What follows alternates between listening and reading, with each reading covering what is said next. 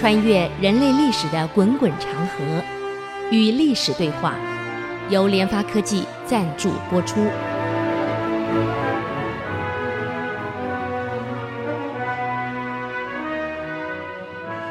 这里是 IC 之音主客广播 FM 九七点五，您所收听的节目是《与历史对话》，我是刘灿良。上礼拜呢，我们介绍了陆游的感情生活啊，婚姻生活，也介绍了他这个后来这个爱国的情操啊。我们讲到他他的科举考试，那么当时主考官啊是给他立第一名，可是问题来了，秦桧的孙子秦勋也考了啊，所以秦桧以宰相的身份把主考官找来。这一次谁考的怎么样啊？他说有一位叫做陆游考的非常，文章写得很好。你别忘了，我孙子秦勋今年也考啊，嗯，这个陈复清啊，这个主考官一听就知道意思了。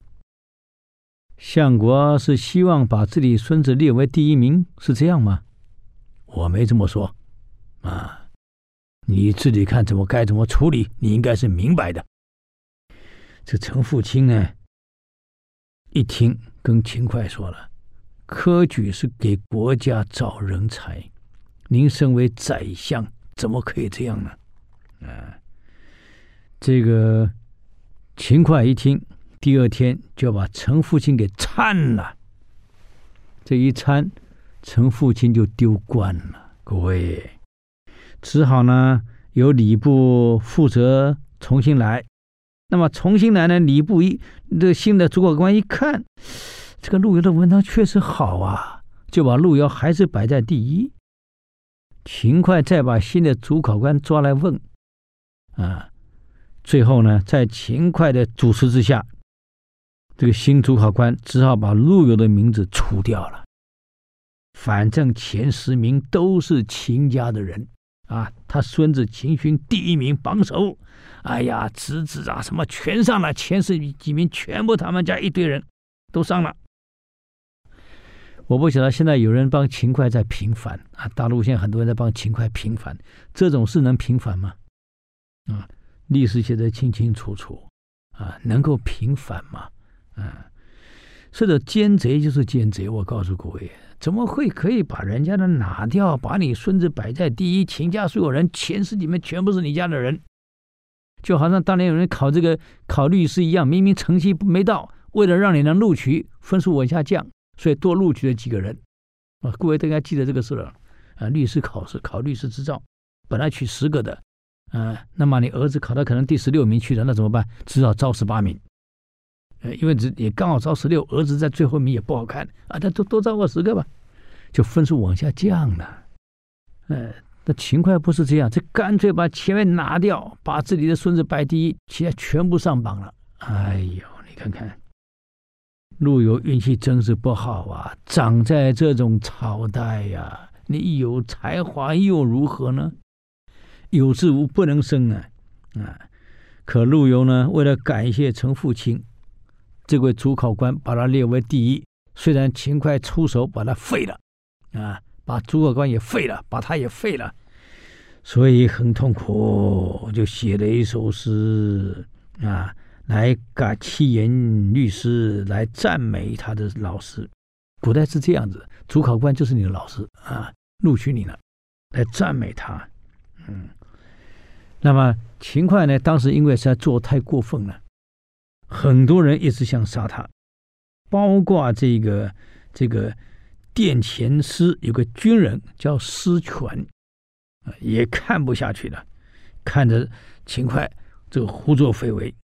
就利用秦桧呢，这个坐在轿子里面来上朝的时候，经过这个望仙桥，他持着一把大砍刀躲在桥下，要刺杀秦桧。等到这个桥这个轿子过桥的时候呢，这个师权就跳上来，一刀挥着向轿子去。结果秦桧在里面没有受伤，导致把轿子砍了啊，师权就这样被捕了。那你想想看，刺杀国家的宰相，等于是国家总理啊，什么罪？当然是死刑嘛，啊，所以就这样子，这个失权，被斩首。被斩首的时候，很多人围观啊，讲了几句话呀。这样的国家，这样的相国，能出这样的重臣，啊，真不容易啊。嗯，那么陆游的仕途并不好啊。呃，既然被除名了，考上进士又怎么样？嗯，只好回家种地，自己过自己的日子，自己自耕自读，一直到了孝宗继位了。嗯。孝宗继位的时候，刚开始还有北伐的那种壮志啊，但后来也没了。这个就很就很欣赏这个陆游的才华啊，他又是进士出身，所以马上把他招来，招进中央，给他当御史，可以提各种谏言。可是我常常讲过呀，就是在欣赏你的人，再好的领导人，我们在上谏言的时候，也不能为所欲为。啊，讲话还是得谨慎，用语用词还是要小心。可陆游这个人很直，跟我们前面讲过的，像这这个这个苏东坡一样，就是太直了。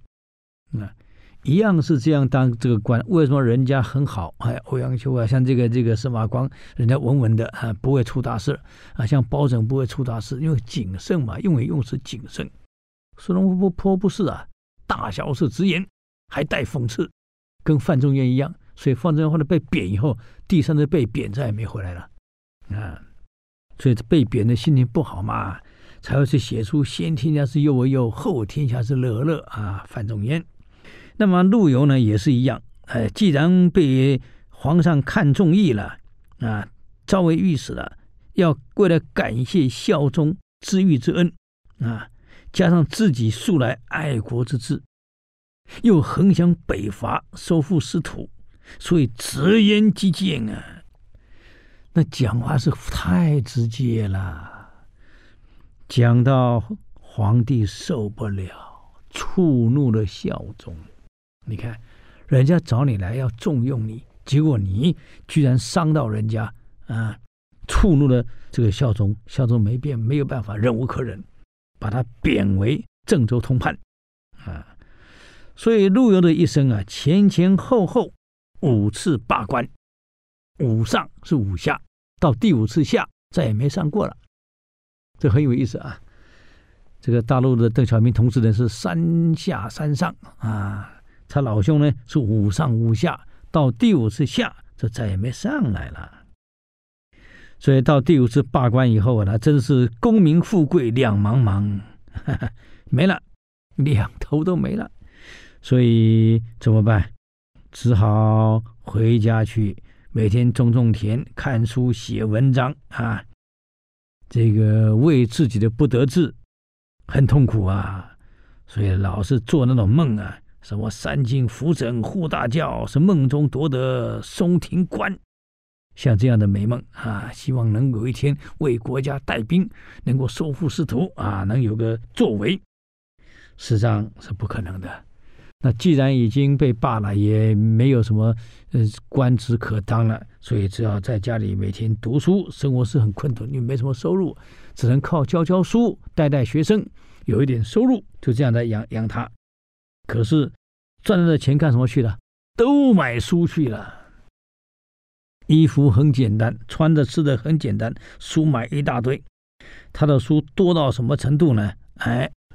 多到他的朋友来见他的时候进不了门，要挪书；等到进去以后呢，也出不了门，也得挪书，因为全给占满了。所以变成他家里呢进进出出，那个书呢都得挪来挪去，挪来挪去。所以这个这个老兄呢，陆游干脆给自己的书房取了个名字啊，那时候他已经五十八岁了，叫做书巢，哈哈。那是鸟巢，他是书巢。晚年的我们陆兄呢，就每天生活生活简朴啊，没什么太多收入啊，就是花花泛泛舟、采采梅、散散步、赏赏月、骑骑牛、吹吹笛。哈哈、嗯，他是骑牛吹笛啊，不是吹牛啊，是骑骑牛、吹吹笛啊。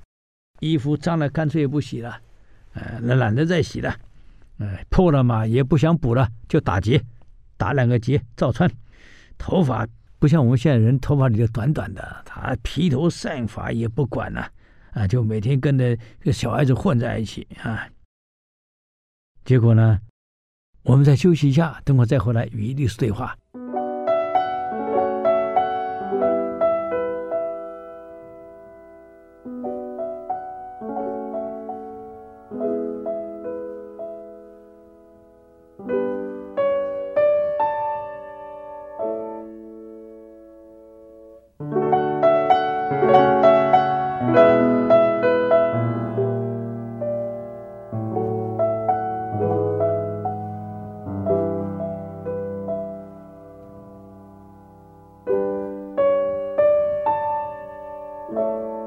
欢迎回来与历史对话，我是刘灿良。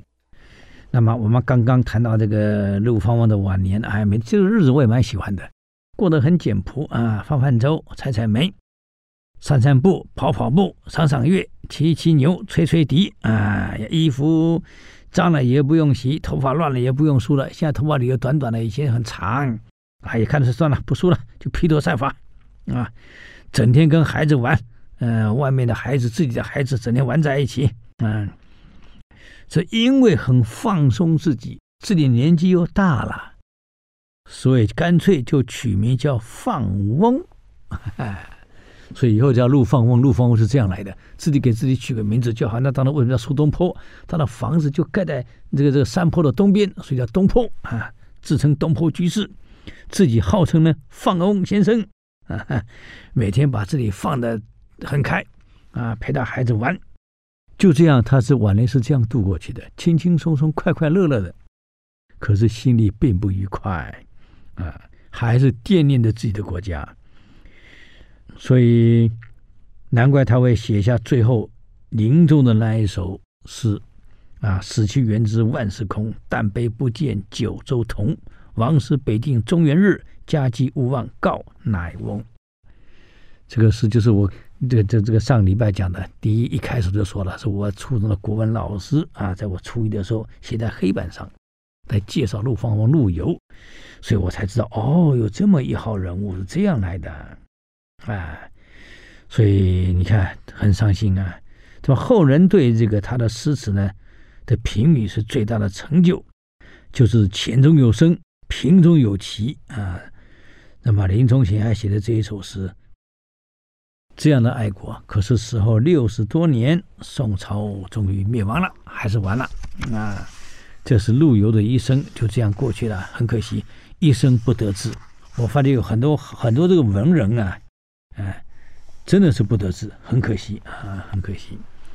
那么接着呢，我们再看另外一位啊，另外一位叫辛弃疾。我上礼拜跟各位讲过，如果可能的话，我们也介绍这样一位大诗人辛弃疾。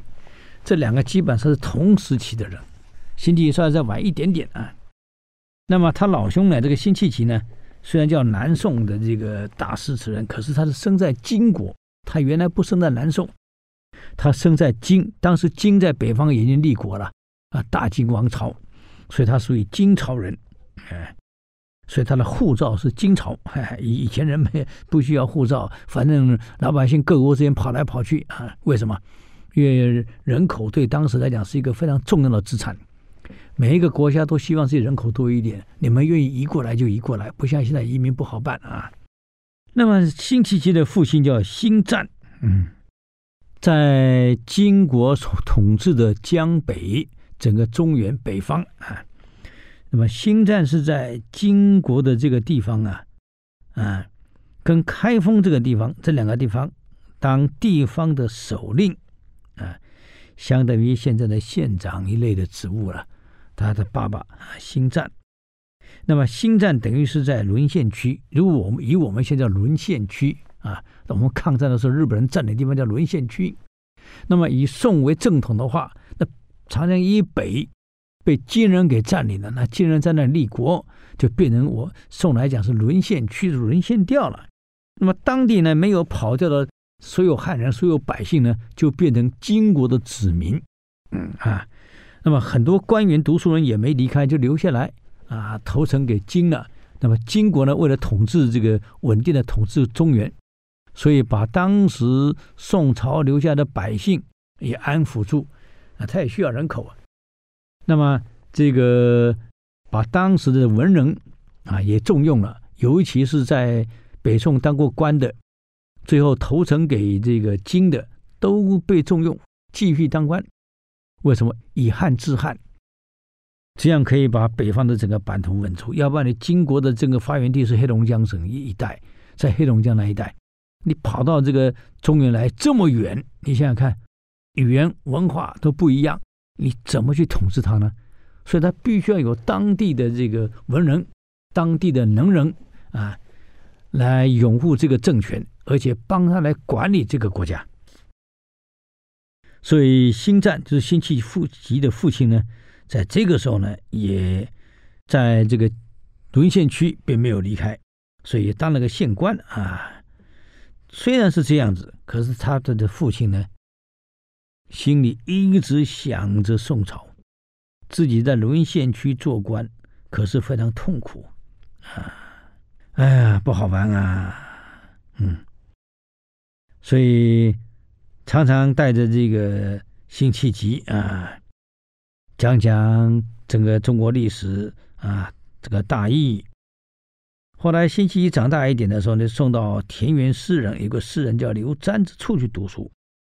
这个辛弃疾从小就是聪明。我发现这些大诗诗家，这些能人啊，个从小就聪明绝顶，所以在刘瞻的下面读书啊，那个领悟力特强啊，所以当时的这个刘占刘老师很重视他，等于在所有学生里面他是最厉害、顶呱呱的。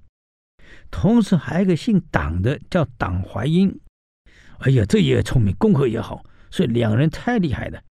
所以当时人家号称叫新党，啊，辛弃疾跟党怀英叫新党，嗯。那么这两个人呢，虽然都很一时之选，可长大以后命运不一样。为什么不一样？因为党怀英是在沦陷区长大的，从小读的是这这个在金人所拟定的书里面，就以为自己是金人啊，所以就努力的在金国发展，谋得一官半职。后来呢，在金国里面呢，也混得很好，官位是步步高升。那么辛弃疾呢，其实也可以这样做啊，就可惜从小被这个这个，呃，辛赞教他，你不是金人，你是宋人啊，宋朝人，记得今天宋朝亡国了啊。跑到南方去，变成平安江左，真正大宋已经亡了。我们是亡国奴，不要忘了，有机会回到南方的宋，继续报效国家，来光复这个失土。所以，这个辛弃疾呢，从小就在这样的教育下啊，这个思想呢，跟他的好朋友党怀英不一样。两个虽然从小一起长大，同学功课也好。可是想法不一样，党怀英继续在金人奋斗，他就不一样了。嗯，所以家庭教育真的很重要啊。嗯，这一年完颜亮啊，这个金的皇帝完颜亮呢，从汴京迁都到燕京，那么他一直希望呢，金在中国能长治久安，能够一代一代一路传下去。所以就仿照了唐宋原来的科举制度，每三年举行一次进士科考试。嗯，辛弃疾呢一举及第呀，少年登科，那对他的前途是绝对是光明的啊。所以南宋的大诗人辛弃疾是在沦陷区长大的，参加过沦陷区的科举考试。而且少年登科，当年的主考官呢，叫做蔡松年，也是个汉人。所以各位，你看沦陷区多少汉人，后来都当了金朝的官，也在帮金朝呢服务，帮金朝建立制度，帮金朝选拔人才，来为金朝效命啊。所以等于哦，第第一代沦陷的时候，可能还想到我我是宋朝人，可到第二代以后，慢慢就没了。各位啊，所以教育我告诉各位真的很重要啊。这个教育会让一个人从根本上的思想上去改变一个人。所以你看，蔡松年明明是汉人，却在金朝也当了科举的主考官。当时看到这个辛弃疾的这个文章，哎呀，赞不绝口啊！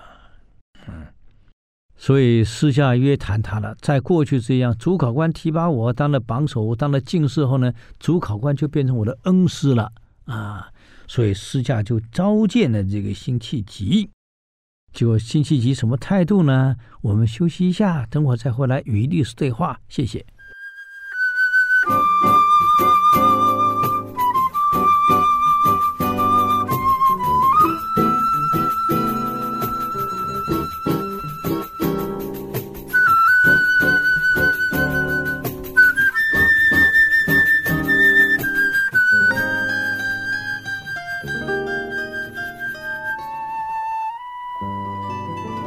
欢迎回来与历史对话，我是刘灿良。那么，刚刚我们谈到这个主考官蔡松年很欣赏辛弃疾，就把他找来了，啊，跟他说：“孩子啊，你的文章写的真的非常的好，你很有才华。你除了文好以外，还有没有什么特长？”辛弃疾说：“我从小为了报国。”我学这个主题闻鸡起舞，所以我的剑耍得很好，我的枪也使得非常的好，啊，所以我武不在我文之下。这蔡松年一听，哇，文这么行，武也行，你耍我看看。给寄辛弃疾一把剑，辛弃疾把剑拿出来，当场耍的那哇，那真是威风啊！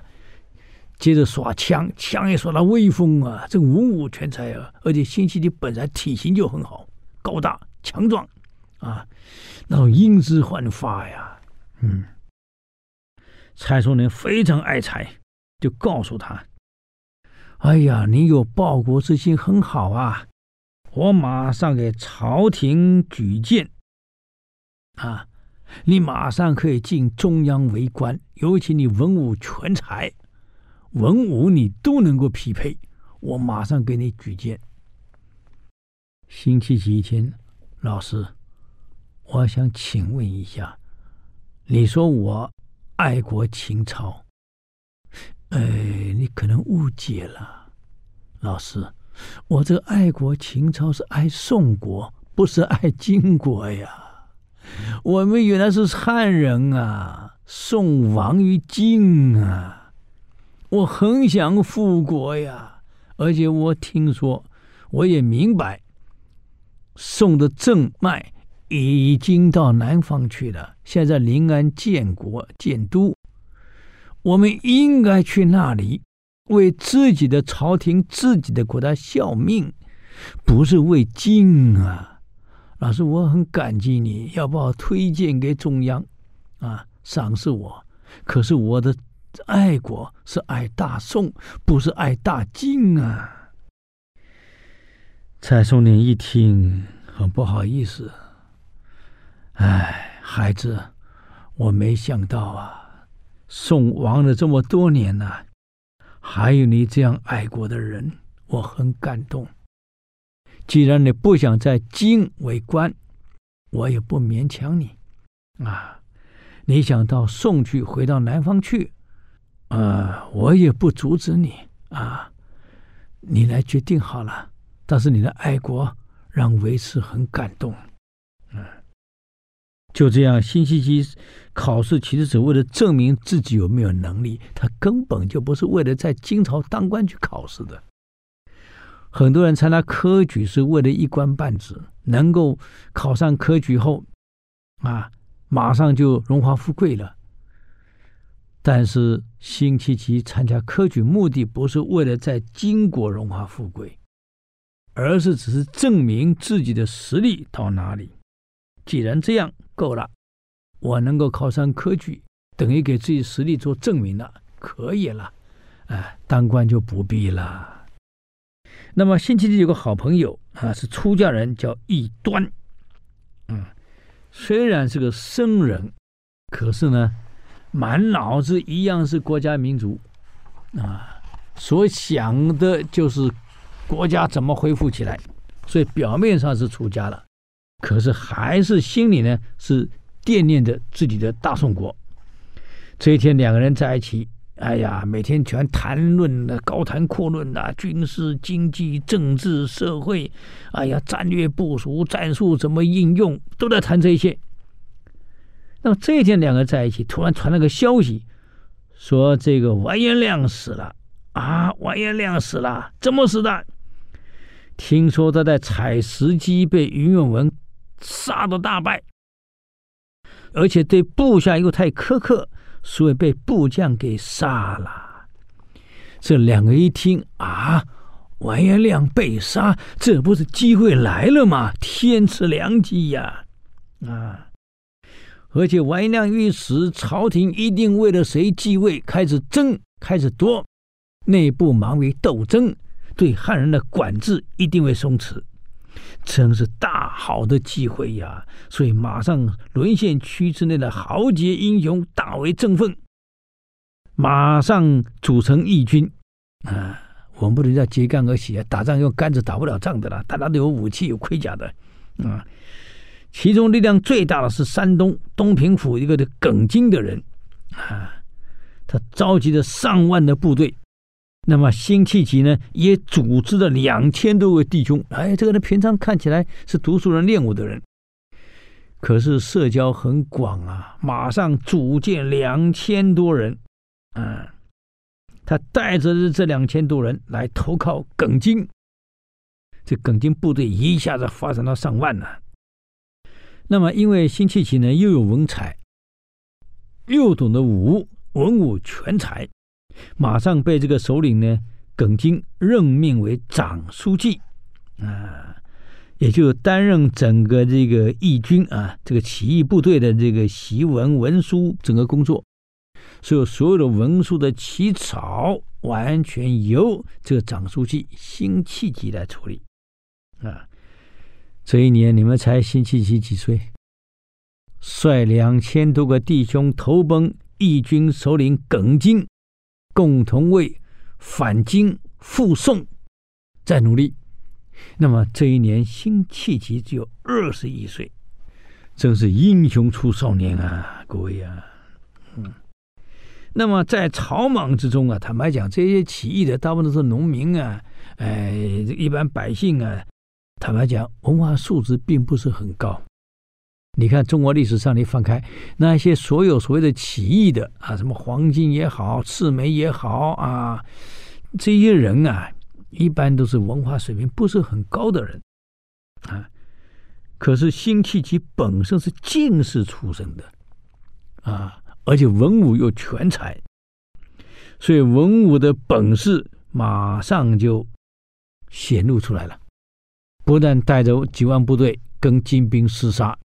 啊，屡战是屡胜，而且文采又好，里面说的文书、榜文、诏书起草全部由他，所以很快就名声就远播了。辛弃疾，而且借着自己的声望，四处奔走，拉拢人才，嗯，跑去找他的好朋友异端和尚，让异端和尚也带了一千多个人来投靠耿京。嗯，可是问题来了，不是每一个人都像辛弃疾这样子。我参加起义军是为了国家，为了民族啊，为了人民的，我在奋斗的，不是都这样子的。这个异端虽然是个出家人，表面上跟那个跟这个辛弃疾谈的都是国家大事啊，怎么这个呃反京复宋啊，怎么这个把国家建立恢复起来，谈的是大事，可内心不是这样想。他只是想借这个动作，让自己能够飞黄腾达，能飞黄腾达，完全在势力上去出手。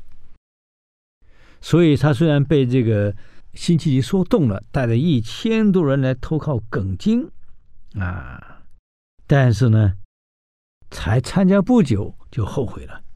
嗯，为什么？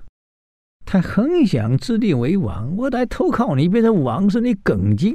我这一千多人是我招来的，我本来是首领的，现在跑来你这儿，我啥都没有了啊，就当个小分队的像分队长，所以就心态产生抵制。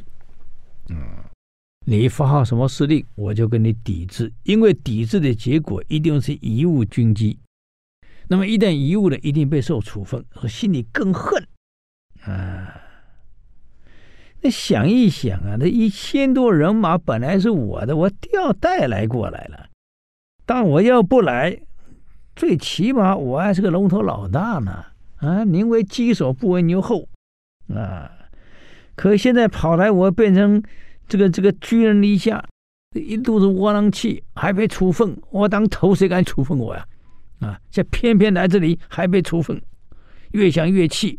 就利用一个晚上，哎呀，月黑风高的时候，偷偷的，啊，把耿金的印信给偷了，啊，准备跑去向金人投降，去报功去了，用这样来报仇耿金。就偷完走了以后怎么样呢？我们休息一下，再回来与历史对话啊。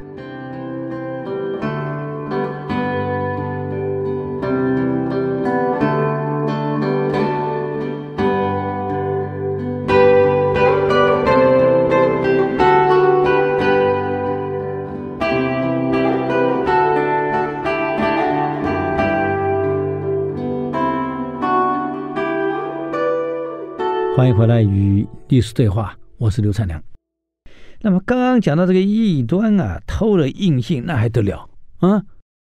这个义义军总司令耿京的印信给偷了，那我麻烦了。异端偷了以后，打算向金人投诚啊，这样可以报一箭之仇啊！你敢处分我，我还是个头呢。这一千多人是我带来，现在变成你的人，我带不走了。那我一个人溜总可以吧？一个人溜，我怎么报复呢？所以我就偷你印信，啊，打算向金人嗯这个投诚去了。可现在来了，麻烦了，这个印信是谁保管的？啊，当然是长书记在保管的。那长书记是谁呢？是辛弃疾。这下累了，你保管的印信被偷了。而偷的人异端还是你介绍来的，现在偷的印信走了，是不是你们串通好的让他偷印信啊？让他跑到金人那儿去报去报啊？还是偷的印信自己去自立为王？当然偷完走了，去哪里我们是不知道啊。这个只有异端知道，所以。这个事情既然是辛弃疾保管，你东西丢了，你这个责任你总得扛吧，脱不了干系了。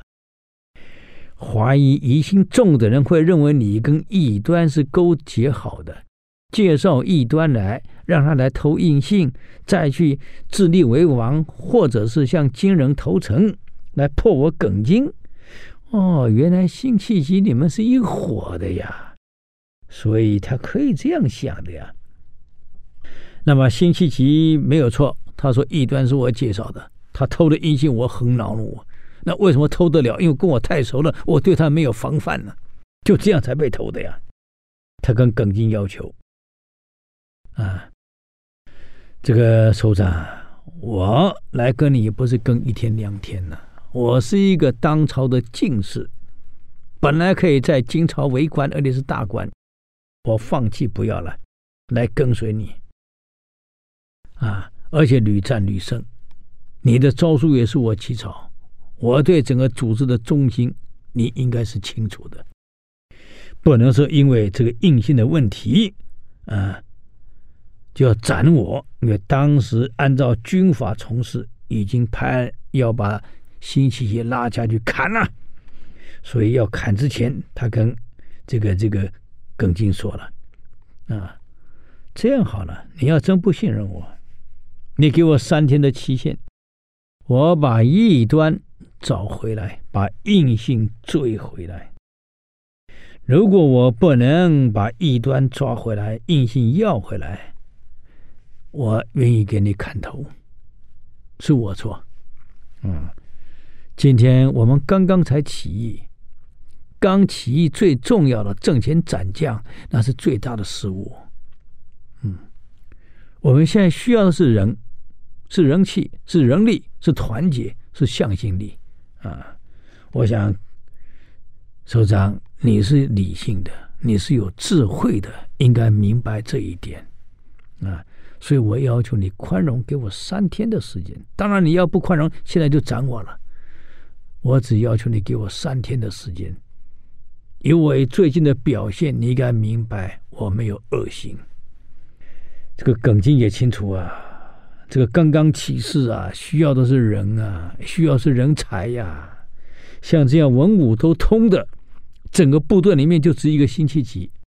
砍了那我以后那是哪里还有还有这个这个人来帮我做文书呢？啊，这个杀不得，而且屡战屡胜，能够指挥作战、带兵指挥的，也只有他一个啊。好，这个耿京呢想来想去，以大局为重，我答应你请求，所以三天就是三天，你把异端给我要回来。印信又追回来，否则一定军法从事。啊，就这样，辛弃疾跃上马追呀，一路追呀，这个异端虽然走了，可是走得很慢，一下子被追上了。啊，辛弃疾这个人有个特征哦，是非是分明啊。我不管你以前跟我是什么关系啊，现在要犯了错了，就是依法处置。你少跟我谈，一路后面大追，秃驴、秃贼，留下来，秃贼你别逃。这个异端一看辛弃疾追来了，异端跟辛弃疾两个人太熟了，各位，他很清楚啊。你别看辛弃疾书念得好啊，文质彬彬，哎呀。这个脸色白里透红，长得这么斯文斯文的，你衣服脱下来看看，全身多结实。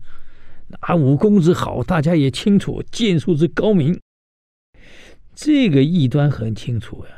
要打根本打不过人家呀！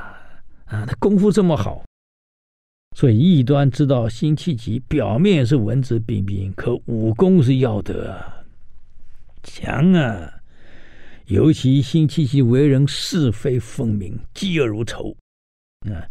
今天我便捷偷了他的印信啊，他差点被砍头呢。你想他还能饶过我呀？嗯，所以他想辛弃疾断断不会放过我。可是呢，他跟我又是好朋友，如果我请求他，应该会放我走。所以一端就下马，很亲热的。啊，很诚恳的啊讨饶，就跟他说：“哎呀，这个幼安啊，因为辛弃疾字幼安啊，幼安啊，啊，我知道你为人很正直，我也知道你现在在气头啊，因为我偷了印信，搞不好啊，差点害你被砍头呢。”嗯。我晓得呀，你去青市转世啊，青市就青色老虎，你是老虎转世啊，青虎转世啊，啊，功夫又好啊，哎呀，拜托拜托啦，我一时糊涂犯错，哎呀，我又不是，哎呀，反正那天我是被处分，心里不舒服，就干了这种鸟事儿，你也很清楚嘛，啊，你就饶我一命算了。辛弃疾什么话都没说，剑一挥就把脑袋给砍掉了，你看。好朋友归好朋友，军法归军法。你害我差点被斩首，所以一挥，不要忘了，他在追异端的时候是拿着剑的，剑不是在鞘里面，是本来就拿在手上啊。一追上，这异端下马求他，他居然没有回答一口，啪就挥剑了，当场把他头砍下来了。啊，拿着异端的头，带着印信，就这样赶回来了。哪里需要三天？三天都没到呢，你回来了。辛弃疾把印信跟异端脑袋搬回来的，耿京大吃一惊啊！啊，本来讲好三天的，怎么一天就回来了？啊哈，是啊，一天就回来了。嗯，所以我们看辛弃疾，那是文武全才呀、第二年，嗯，那个耿京在辛弃疾的劝导之下，嗯，他告诉辛弃耿京，辛弃疾跟耿京，我们现在有有一个根据地在山东，但是别忘了我们的正统，我们的王朝现在在临安。我们应该呢，先往南发展。从整个战略上来看，应该先往南发展。这样呢，把往南一路发展下去呢，一直发展到长江，这样跟我们朝廷、跟我们大宋的王朝土地就连成一片了。这样能连成一片以后，往南有依托可靠，朝廷可靠，往北才可以继续进攻。现在我们孤军在山东，光往北进攻，没有后援，没有根据，后面没有支撑，我们是被包围起来的。如果往南发展，我们根据地跟南宋连成一片以后，我们后方就有南宋为依据了，就不用怕被后面围起来抄了啊。所以这个战略部署，你一定要先弄清楚。所以我们现在是首要是先往南发展，攻城略地，尽量的在土地上跟宋连起来。为了这样子，我们要派人去宋到临安去，告诉皇上，让皇上支援我们。这样我们往南，他往北，很快就能连成一片了。那么这个策略到底有没有成功呢？我们时间又到了，只好下周。给各位好朋友做报告啊！如果对我们的这这个节目有任何的建议呢，呃，欢迎到这个爱思之音网站留言啊。我们的网址呢是 triplew 点 ic 九七五点 com 与历史对话。我们下周再见，谢谢各位。